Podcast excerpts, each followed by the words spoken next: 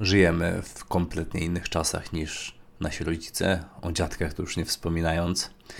I nie mam na myśli tego, że mamy smartfona, mamy dużo większy dobrobyt, e, możemy pójść do sklepu po bułki i wiedzieć, że one tam będą.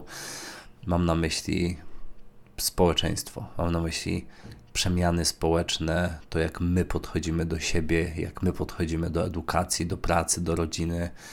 Wszystko, co moglibyśmy powiedzieć, mm, jest związane z nami jako społeczeństwem i naszymi e, odruchami, naszymi zwyczajami, naszym podejściem do życia. E, czyli wszystko, co możemy określić jako przemiany społeczne. I to jest chyba najbardziej interesująca rzecz. Tak mi się wydaje, że to jest najbardziej interesujące i być może najważniejsze. Na pewno pod wieloma różnymi rzeczami się skrywa, ponieważ to, to występuje w domenie ekonomicznej, w domenie rozrywkowej, e, w domenie politycznej. Natomiast jeżeli zobaczymy, co nas naprawdę najbardziej interesuje, co ma największe zasięgi w internecie, to są właśnie kwestie społeczne, przemian społecznych. I dzisiaj chciałbym chwilę o tym powiedzieć. O tych przemianach, oczywiście w kontekście danych, czyli jak dane zaczęły nas zmieniać i jak dzięki danym my się zmieniamy, chociaż często w ogóle o tym nie myślimy. No to co? Lecimy z koksem. To jest odcinek numer 8, a ja się bardzo cieszę, że jesteś ze mną i że możemy te pół godzinki spędzić razem. Tym bardziej się cieszę. A no właśnie, zaraz zobaczysz dlaczego. Cześć, nazywam się Marek Czuma. Jestem założycielem Riotech Data Factory, firmy, która pomoże Ci zrozumieć Big Data w wymiarze technicznym i biznesowym. W tym podcaście poznajemy branżę oraz otaczający nas świat. Świat, który zbudowany jest z danych i rządzony jest przez algorytmy. Pakuj swoje rzeczy i ruszaj ze mną w tą fascynującą podróż. Na samym początku muszę Cię przeprosić. Mm, jesień i mnie dopadła, tam roczna część jesieni, dlatego jeśli słyszysz o tutaj jakiś e, może mniejszą werwę niż zwykle w głosie albo e, odrobinę ton e, mówiony przez nos, to wybacz. Po prostu, tak jak mówię, jesień i mnie dopadła, co nie zmienia postaci rzeczy, że ciągle uwielbiam tą porę roku, więc zachęcam do odcinka numer ileś, już nie pamiętam, żeby przeżyć tu jesień na swoich zasadach i przeżyć ją w sposób twórczy, e, w sposób rozwojowy. Ale do rzeczy.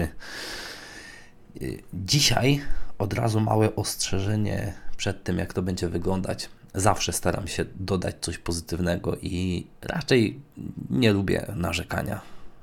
E, nie lubię czarnowictwa, wszelkiego rodzaju katastroficznych wizji i jesteśmy nimi epatowani na co dzień. Natomiast e, dzisiaj być może przez e, sporą część tego odcinka to nie będzie aż tak pozytywne jak zwykle. E, nie dlatego, żebyśmy nagle stali się zawodowymi, zawodowymi narzekaczami, ale trzeba umieć zauważać też zagrożenia. Nie po to, żeby nad nimi biadolić, ale żeby umieć ich unikać, a może nawet wykorzystać na swoją korzyść. Zobaczymy. Tak czy inaczej, jeżeli jesteś już zawiedziony czy zawiedziona, to proszę zostań do końca. Nie cały odcinek będzie w tych czarnych, ponurych barwach. E, wręcz przeciwnie, zakończymy bardzo pozytywnym akcentem, ale niestety musimy przebrnąć przez pewien, pewne błoto, przez pewne bagno i to bagno zaczyna się od relacji. To w ogóle będzie podcast, który, ten odcinek, który jest bardzo subiektywny. Oczywiście ja dość sporo czytałem o tych wszystkich rzeczach, natomiast y, bardzo dużo też rozmawiałem, głównie chyba ze swoją żoną, ale też z wieloma różnymi ludźmi i mam pewien pogląd wyrobiony. Chciałem dzisiaj tym poglądem się z Tobą podzielić, po prostu. E, podcast to jest takie fajne miejsce. Ja, dla mnie, to, ja tak odbieram przynajmniej. Możemy usiąść wieczorem przy kawie, porozmawiać, tak zupełnie inaczej niż to się zwykle dzieje w internecie.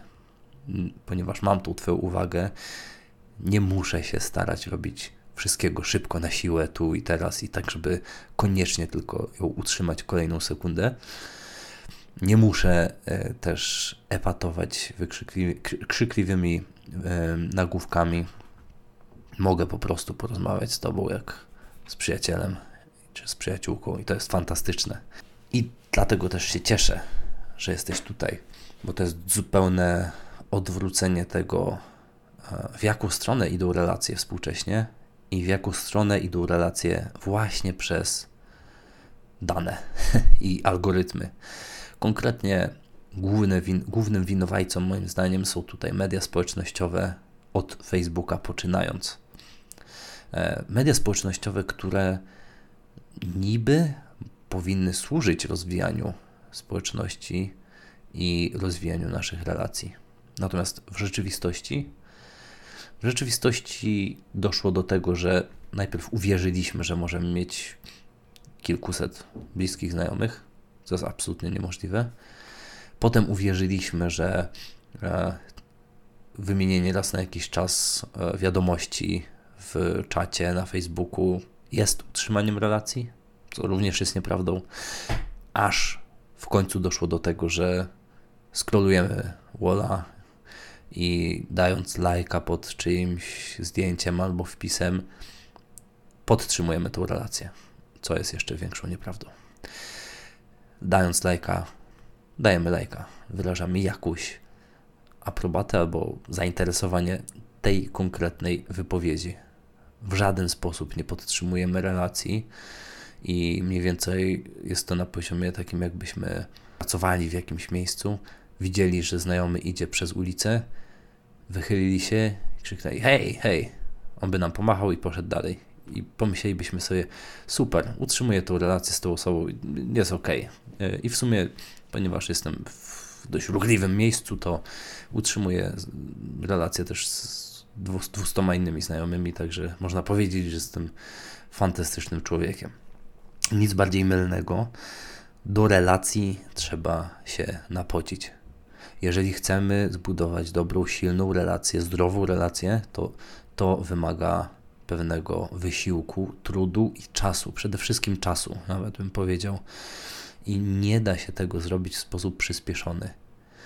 E, niestety, poza tym, że mamy odczucie, że spędzamy z kimś dużo czasu, bo co jakiś czas nam się przewija po prostu przez naszego walla, to jeszcze dodatkowo to e, bardzo często nakręca emocje. A to już w ogóle jest taki czynnik, który utrwala nam tą e, pseudorelację w naszym mózgu, więc już w ogóle mamy poczucie, że jesteśmy z kimś blisko. I to jest ta część, która jest dewastująca dla naszych relacji. Nie, nikt nie powiedział, że musimy mieć wielu znajomych, wielu bliskich, ale nie oszukujmy się, że ich mamy. Jeżeli mamy taki wybór, to nie ma nic złego w tym, żeby utrzymywać kontakt na co dzień z dwoma, trzema, czterema osobami w nieco dłuższym obszarze czasowym z kolejnymi trzema to jest bardzo ok, jeżeli to jest z naszej strony świadome i przemyślane, ale nie możemy się oszukiwać, że mamy 100 znajomych, jeżeli nie mamy bladego pojęcia, co się realnie w ich życiu dzieje i jakie w danym momencie y, mają przeżycia. Mm, po prostu się nie oszukujmy. I to oszustwo wypełniło całe nasze życie przez media społecznościowe. Ale to nie tylko te media społecznościowe. To są też y, bardzo szybkie kontakty przez aplikacje randkowe, które bardzo podprogowo wmówiły nam, że możemy się z kimś spotkać, dopasowując dane. I ja jestem ostatnim człowiekiem, który negowałby podejście oparte o dane, natomiast w, jeżeli już mamy podchodzić fachowo, to aplikacje randkowe nie dysponują takimi danymi, jak powinny, żeby dopasowywać e, ludzi do siebie. Po prostu te dane są bardzo iluzoryczne, powierzchowne i raczej przypominają wybór e, kanału telewizyjnego czy profilu na Netflixie, a niekoniecznie relacje, niekoniecznie coś, gdzie możemy zbudować, szczególnie, że w e, aplikacjach randkowych chodzi o bardzo bliską, intymną relację, więc już w ogóle powinny być zupełnie inne podejście. Więc aplikacje wmówiły nam, że możemy z kimś przeżyć coś na wzór miłości, opierając się na danych i opierając się tylko na przyjemności, a media społecznościowe, takie na co dzień, tradycyjne, wmówiły nam, że możemy mieć mnóstwo znajomych, e, szybkie kontakty i że właściwie to może zastąpić normalne, długie godziny rozmów, pracy z kimś, spędzania z, nim, z kimś czasu, pomagania komuś, e, doradzania, proszenia o pomoc itd. Tak Czyli to wszystko, na czym przez całe wieki budowane były relacje. Naszym zresztą oczywiście ciągle teraz też budujemy, natomiast być może w nieco mniejszym stopniu. Natomiast e, w kwestii relacji istnieje też dużo bardziej mroczna strona, czyli dużo łatwiej przychodzi nam osądzać drugą osobę. Dlaczego? Dlatego, że właśnie wstawił kolega zdjęcie jakiegoś jego ulubionego polityka z kontrowersyjną tezą, pod którą on się podpisał.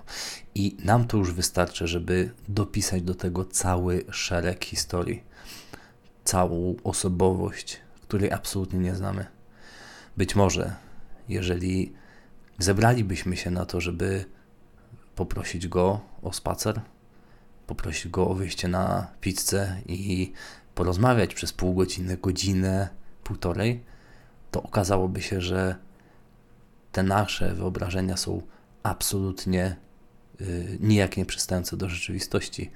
Być może po prostu w jakimś kontekście życiowym wypowiedź tego polityka spodobała się naszemu znajomemu. A może inne poglądy też się podobają, ale z jakichś konkretnych powodów. Być może my bardziej e, otwarlibyśmy się na inną opcję polityczną, nawet jeżeli po, po prostu porozmawialibyśmy z kimś na spokojnie przy kawie, czy nawet e, przy czymś mocniejszym. Po prostu e, po raz kolejny te relacje tak naprawdę zostały zastąpione przez nasze wewnętrzne iluzje.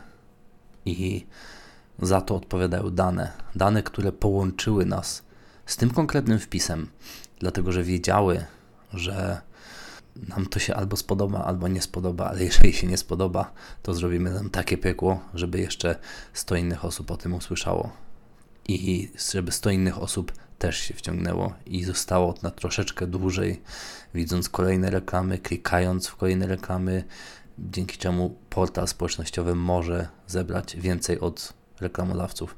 I tak to się kręci. I tak to się kręci. Właściwie nie dane, ale bardziej może powiedzielibyśmy nawet algorytmy. Algorytmy nam to podsuwają, natomiast algorytmy bazują na ogromnych danych, które zostawiamy im każdego dnia w sposób bardzo świadomy, e, w sposób półświadomy i w sposób kompletnie nieświadomy, nie wiedząc nawet o tym, że zostawiamy. Na przykład chodząc sobie od strony do strony, nie wiem czy wiesz, ale chodząc od strony do strony, zostawiasz Facebookowi informacje, bardzo często, nie zawsze, zostawiasz Facebookowi informacje o tym, w jakie miejsca zaglądasz. I to wszystko buduje nasz obraz. To wszystko buduje nasz obraz, który może nas e, bardzo skutecznie mm, sprofilować. I o tym, o tym filtrowaniu jeszcze za chwilę, ale chciałem dopowiedzieć jedną rzecz.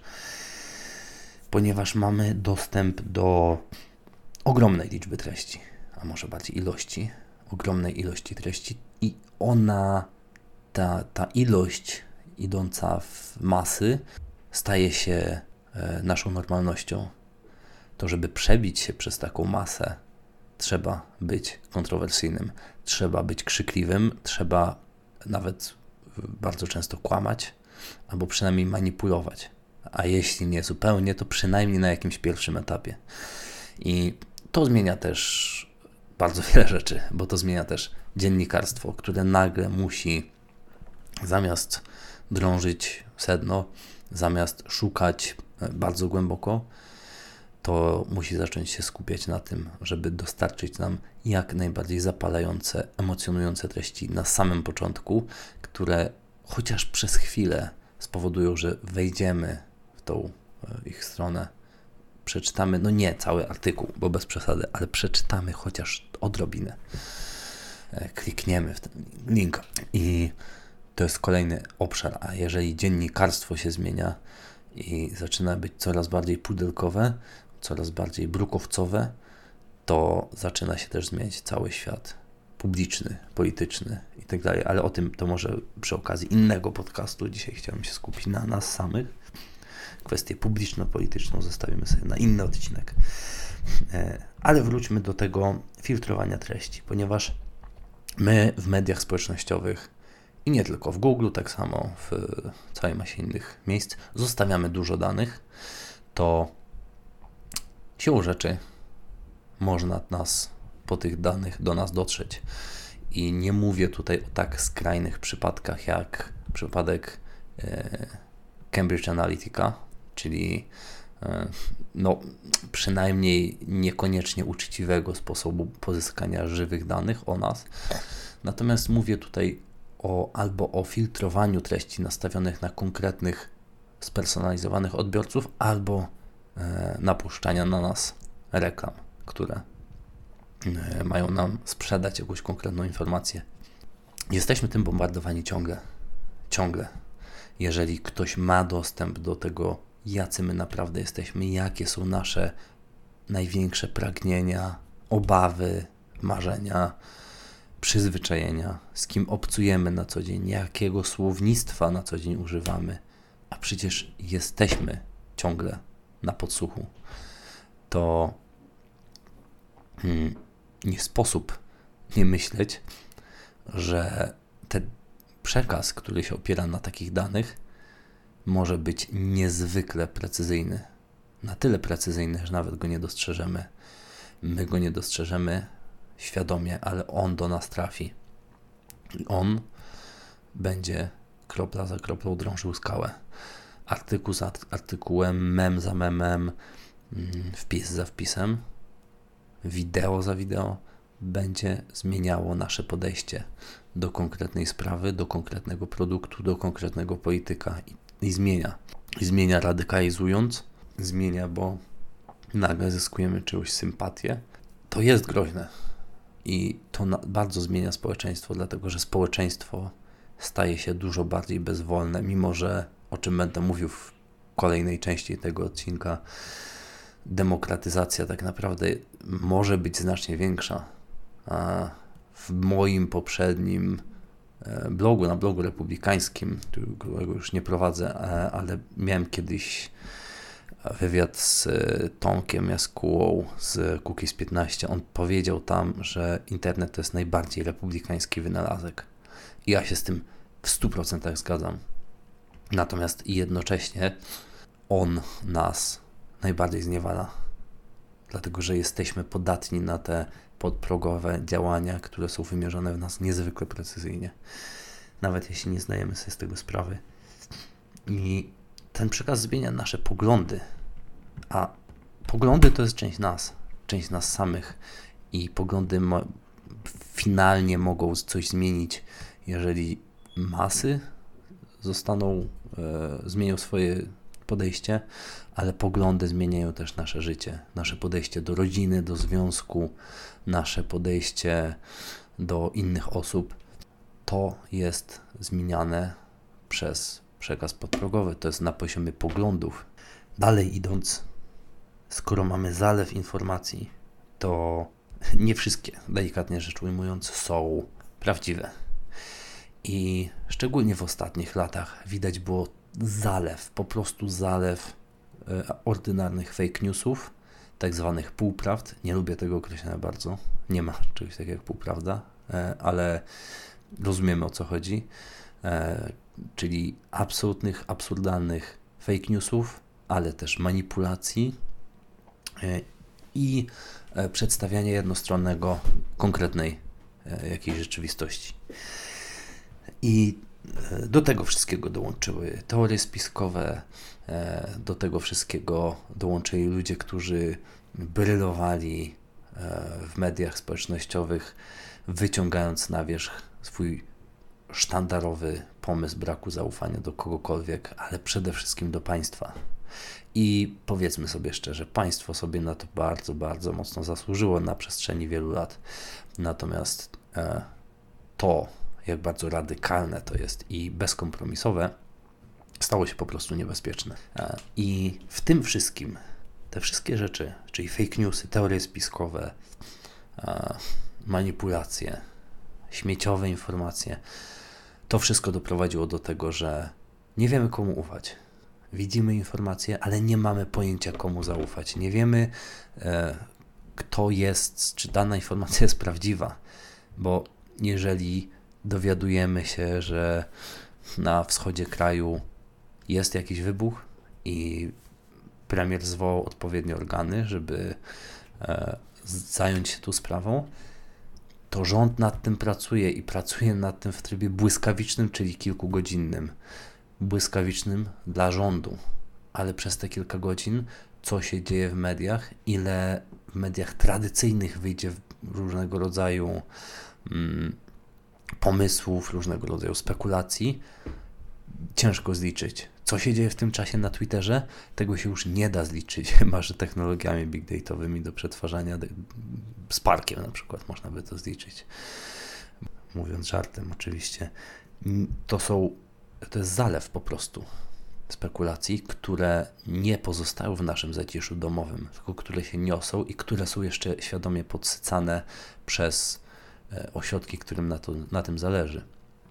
Co jest oczywiście e, dla nas bardzo, bardzo e, złe i to wszystko doprowadza do tego, że naprawdę nie wiemy czemu ufać i komu ufać. I to nas też rozbija wewnętrznie, bo sprawia, że my stajemy się dużo bardziej wycofani, e, znerwicowani, przestraszeni. Czujemy się niepewnie w naszym własnym miejscu, nawet w naszym własnym domu czujemy lęk, mimo że realnie nic się może nie dziać albo niewiele się zmienia. To czujemy lęk, bo nie wiemy, jak jest naprawdę. Nie wiemy, czy nagle zaraz tutaj do nas dolecą bomby, czy to jest zupełnie e, irracjonalne jakieś przeczucie. Nie wiemy, bo nie mamy pojęcia, komu ufać. A sami przecież nie będziemy robili wywiadu na każdy możliwy temat. E, temu wszystkiemu, temu rozbiciu spowodowanemu braku zauf brakiem zaufania, nadmiarem e, informacji, towarzyszy jeszcze rozbicie spowodowane nadmiarem bodźców przeglądając pół godziny Walla mamy tak dużo informacji, ile normalnie byśmy przetrawili e, pracując prawdopodobnie w jakimś centrum prasowym. Tradycyjnie oczywiście. Oczywiście to są śmieciowe informacje w dużej mierze. Informacje, które dają nam mnóstwo emocji. E, to są informacje, które wyniszczają nam mózg docelowo. Dlatego, że po jakimś czasie jesteśmy tak przyzwyczajeni do tej dawki, że normalne zajęcie nam już nie starcza. Normalna praca staje się dla nas nudna na tyle, że nie jest, jest to nie do zniesienia, więc dużo łatwiej zrobić fuszerę. Dużo ciężej się skupić na tych żmudnych rzeczach codziennej pracy, a przecież to one nam budują finalnie dobrobyt. To one nam finalnie budują e, miejsce, w którym żyjemy. To one, tak, to właśnie ta żmudna praca często buduje nam zdrowy, dojrzały związek. To ona nam sprawia, że dzieci, które wychowujemy, nie będą w przyszłości potrzebowały psychologa, ale nie damy im zdrowej relacji, jeżeli jesteśmy uzależnieni od tego, że co chwila musimy sięgać do smartfona, sprawdzać, czy coś nowego nie przyszło, sprawdzać, co się dzieje na Facebooku, na LinkedInie, na TikToku, na YouTubie nie wychowamy zdrowych dzieci, nie zbudujemy szczęśliwego związku, jeżeli będziemy ciągle w takim głodzie i ciągle będziemy mieli FOMO. Po prostu nie będzie, nie ma na to możliwości.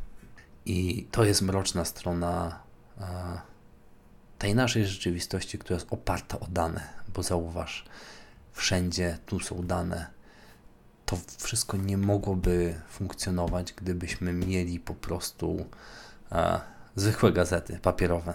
Do tego potrzebne są strony, a strony gromadzą dane, ale gromadzą dane po to, żeby nas profilować, po to, żeby lepiej dostarczać nam treści. I co samo w sobie nie jest wcale takie negatywne, o czym za chwilę będę mówił, natomiast ma te wszystkie negatywne e, elementy, bo my byśmy nie spędzali naprawdę nie spędzalibyśmy tyle czasu w mediach społecznościowych, e, na Facebooku, uczepię się już tego Facebooka, bo sam miałem z tym dość poważną przygodę. Nie spędzalibyśmy tam tyle czasu, gdyby nie to, że jesteśmy tak precyzyjnie namierzani i bombardowani treściami, które są negatywne, które wywołują w nas gigantyczne emocje, takimi, które nawołują do działania natychmiastowego najlepiej. Po prostu byśmy nie siedzieli, to by nie było aż tak atrakcyjne. A nawet jeśli byśmy tyle siedzieli, to prawdopodobnie e, nie zmieniałoby nas tak wewnętrznie. I to nie jest tak, że po prostu ktoś wpisze coś kontrowersyjnego, więc jest tam, ludzie reagują naturalnie. Nie. Algorytmy wiedzą, który wpis będzie kontrowersyjny, który autor jest bardziej kontrowersyjny, wiedzą, które treści Ciebie będą interesować. Wiedzą, bo bazujemy na danych, danych, które już dawno przestały być prostymi, ustrukturyzowanymi danymi liczbowymi. To są dane wszelakie zbierane z bardzo wielu miejsc naszej, naszym, naszej codzienności. Ale to wszystko to jest ta mroczna część. Natomiast zawsze jest również pogodna strona medalu, taka, która, której nie wolno nie dostrzegać. I rozmawiając o wyzwaniach tego typu, najczęściej zapominamy o tych pozytywnych aspektach naszej rzeczywistości, a aspekty są pozytywne w sposób monstrualny. To, co za chwilę powiem, nie zdarzyło się nigdy w historii świata. O co chodzi? Tego nie będzie aż tak dużo, natomiast jest mocniejsze, moim zdaniem, jeszcze bardziej niż te wszystkie wcześniejsze rzeczy. Przede wszystkim zacznijmy od searcha, czyli Google przede wszystkim Google. E, ja poświęciłem aż dwa odcinki podcastu e, na to, żeby opisać, jak to działa, więc zachęcam, zapraszam. Natomiast moim zdaniem search to jest inna, najbardziej prawdopodobnie rewolucyjny wynalazek współczesności. Dlaczego? E, mówiłem o tym w odcinku, więc nie będę tutaj się rozwijał za mocno, ale chciałem powiedzieć o jednej rzeczy. Search zmienił nasze podejście do wiedzy, zmienił nasze podejście do zdobywania informacji i w efekcie zmienił nasze podejście do edukacji. Dzisiaj podejście do edukacji, które jest prezentowane w szkołach na całym świecie, jest przestarzałe. Ale nie jest przestarzałe dlatego, że po prostu czas upłynął, tylko dlatego, że mamy dzisiaj dostęp do informacji na poziomie, na którym kiedyś mieli prezydenci może Stanów Zjednoczonych i służby specjalne a być może i nawet to nie. Dlatego, że dzisiaj w Google wpiszemy i możemy naszą wybraną frazę i możemy zacząć przygodę z dowolną dziedziną życia. Oczywiście to nie znaczy, że możemy na pstryknięcie palcem e, zacząć zbijać na tym kokosy, ale możemy się dowiedzieć, możemy wrócić i zgłębić fizykę kwantową, możemy się dowiedzieć, jak działa nasz świat, możemy się dowiedzieć, jak działa ekonomia, możemy się dowiedzieć, jak wypełnić zeznanie podatkowe, jak ruszyć ze stroną internetową, jak ruszyć z podcastem, jak zacząć lepiej się uczyć, a może właśnie jak się odseparować od tych mediów społecznościowych. O tym wszystkim jest w internecie. I dzięki e, Google'owi mamy do tego dostęp. A, I to jest, dlatego to jest moim zdaniem najbardziej rewolucyjny wynalazek. E, ale mamy też całą masę miejsc, w których możemy zdobywać tą wiedzę. Mamy kanały, właśnie mówiłem o YouTubie jako negatywnym przykładzie, że tam jest mnóstwo też, e, mnóstwo jest kanałów na YouTubie, które nakręcają tą spiralę nienawiści, strachu. E, jednocześnie, swoją drogą, to jest śmieszne, bo e, to są kanały bardzo często, które przestrzegają przed tym, mówią, chcą was zastraszyć, po czym widać 10 wideo, w którym, które mają nagłówki takie, od których aż strach się bać. Nie wiadomo, czy lepiankę jakoś sobie budować gdzieś głęboko pod ziemią, czy co robić, ale już zostawmy. Natomiast na YouTubie są też kanały, dzięki którym dowiesz się, jak działa świat, jak działa człowiek, jak działa ekonomia, jak inwestować swoje pieniądze, jak lepiej e, się przygotować na rozmowę, rekrutacyjną, dzięki którym dostaniesz lepsze pieniądze i tak dalej, i tak dalej. Po prostu bardzo dużo osób, które dzielą się swoją wiedzą. Ja podam jeden z moich ulubionych kanałów, być może go znasz, e, który moim zdaniem robi jedną z lepszych po prostu robót e, w ogóle w Polsce. To jest kanał Nauka to Lubię. Tomek Rożek tam to prowadzi razem ze swoją świtą, o czym nie wolno zapominać. Nie robi tego sam. Tam jest, są też ludzie, którzy robią fantastyczną robotę i dzięki niemu ja osobiście czuję się dużo mniej zagubiony. Dzięki temu, że mam do niego zaufanie. Mogę wejść w momencie, w którym nawet dzieje się coś trudnego. E, zaczynają ryby padać w odrze.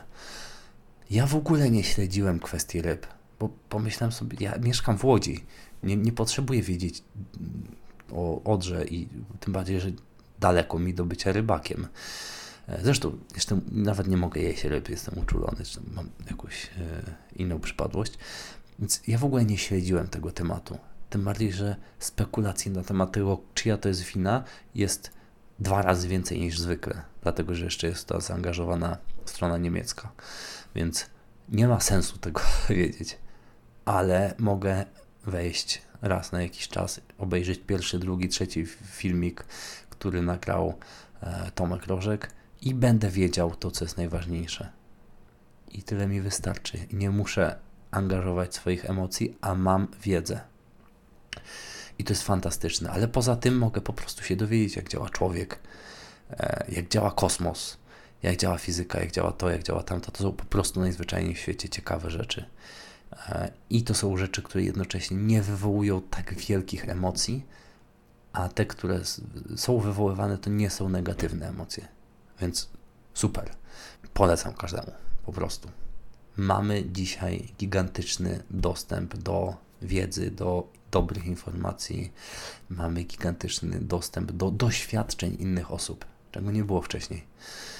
I tu przechodzimy do najważniejszej rzeczy, czyli do tego, że współczesny świat wspiera tych, którym się chce, wspiera pracowitych, wspiera ludzi z pomysłem, wspiera ludzi, którzy są zdeterminowani i którzy nie chcą żyć w sposób, nazwijmy to, systemowy, tak? pod linijkę, zgodnie z jakąś tam kalką.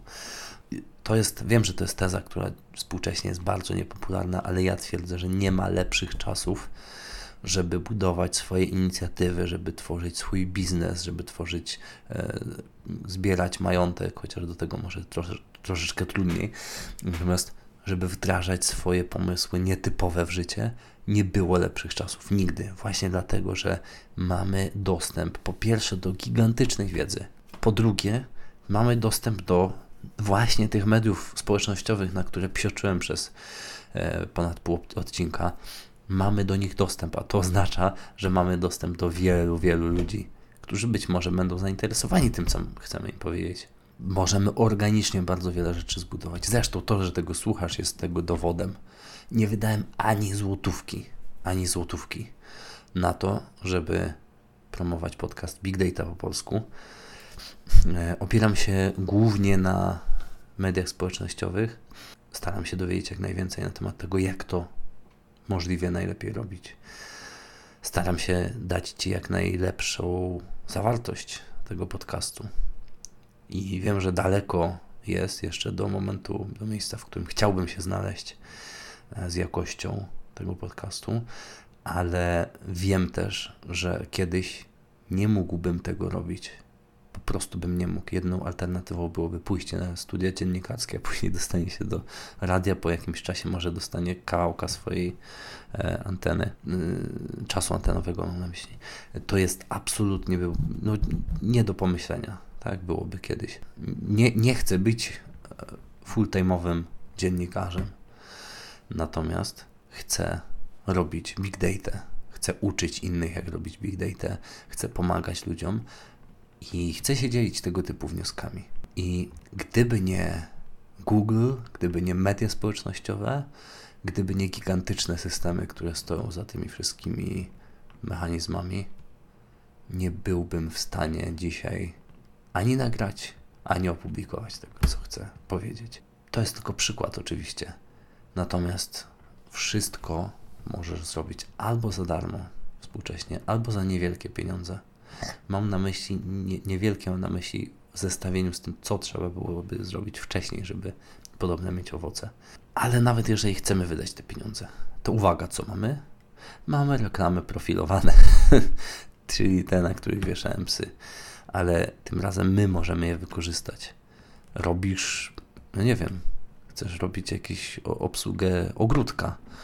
Co stoi na przeszkodzie, żeby zacząć e, kierować swój przekaz, nawet tak jak tak zwany content marketing. Robisz wideo o tym, jak pięknie obcinać ogródek, jak montować zraszacze, cokolwiek.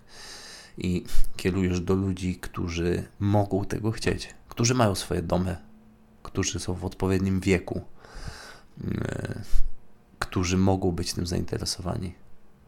Do swoich poprzednich klientów kierujesz. Czyli masz możliwość uderzenia bardzo precyzyjnie.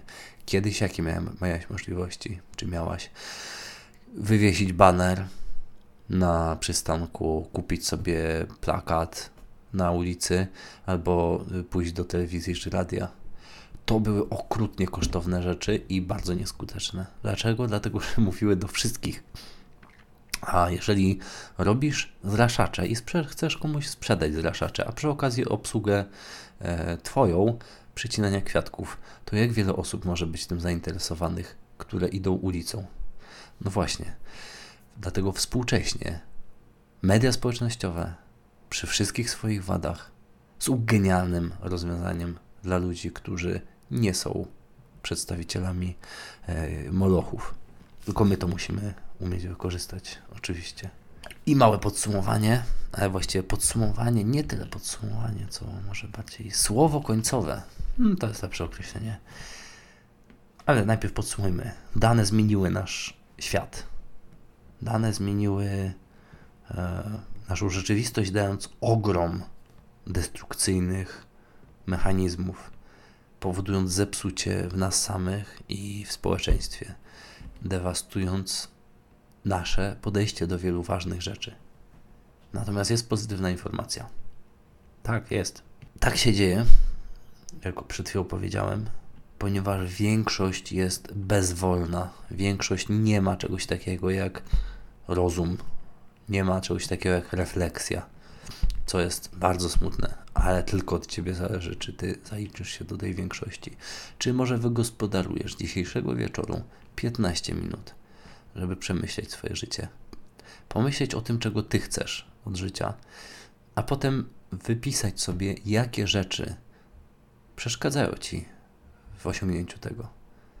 To nie jest dużo roboty, ale to jest praca zastanawianie się nad tym, jakie chcę mieć życie, to też jest rodzaj pracy, wysiłku do wykonania. Dobra wiadomość jest taka, że jako społeczeństwo tak, jesteśmy psuci w dużej mierze, ale jako jednostki możemy na tym zyskać tak, jak jeszcze nikt nigdy nie zyskiwał i mamy możliwość takiego wybicia się i robienia takich rzeczy, jakich nikt nigdy nie miał możliwości robić.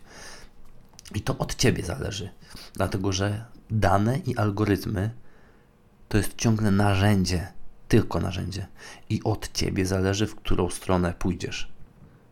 Czy dasz się temu obezwładnić? Czy będziesz po prostu konsumować te intelektualne chipsy? Czy może pójdziesz w stronę, w, którą, w której czeka cię kreatywność, w której czeka cię pomoc innym, w której czeka cię pogodne podejście do świata, w której czeka cię dużo większe, w której czekają cię dużo większe pieniądze też. Zmiana realna jakiegoś wycinka, nawet bardzo wąskiego, ale zmiana realna Twojej rzeczywistości, naszej rzeczywistości. I ja bardzo czekam na to, aż świadomie zaczniesz ignorować, odinstalujesz jedną, drugą, trzecią aplikację.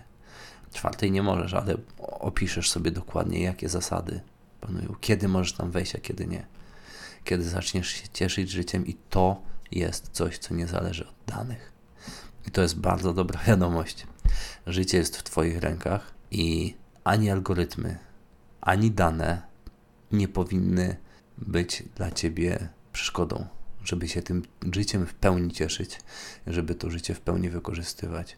Nie daj sobie wmówić, że jedynym, co w życiu powinieneś, to zaspokojenie podstawowych potrzeb i nie daj sobie wmówić, że to, co jest najważniejsze, to wypracować sobie tyle, żeby móc już wiecznie odpoczywać. Masz wielką robotę do zrobienia, ale żeby to zrobić, musisz nauczyć się posługiwać narzędziami XXI wieku, a właściwie pracować z nimi w taki sposób, żeby cię nie zjadały. I to jest najważniejsze. I tego ci życzę i ja w ciebie wierzę. Dlatego, jeżeli chcesz się ze mną podzielić swoją historią, napisz do mnie śmiało. Jeżeli dopiero zaczynasz e, przygodę, czy to z świadomym życiem, czy może z danymi z Big Data, zapraszam w kilka innych miejsc. Do siebie na YouTube'a, do newslettera, którym omawiam kilka rzeczy więcej. I przede wszystkim zachęcam do tego, żebyś wykorzystał czy wykorzystała medium społecznościowe, Twoje ulubione. To, w którym spędzasz najwięcej czasu, to, które najwięcej czasu Ci zjadło, żeby podać ten odcinek dalej i żeby powiedzieć kilku innym osobom dobrą nowinę, że mają fantastyczne życie do przeżycia, że są wspaniałymi ludźmi i że narzędzia XXI wieku nasycone danymi i algorytmami powinny im służyć. I my jesteśmy tu po to, żeby te narzędzia nam służyły, a nie żeby nas zjadały. Jeszcze raz, proszę podaj ten odcinek dalej. Głęboko wierzę, że Ci się uda. A teraz do usłyszenia za dwa tygodnie. Ja nazywam się Marek Czuma, a to jest podcast Big Data po polsku. Trzymaj się, cześć.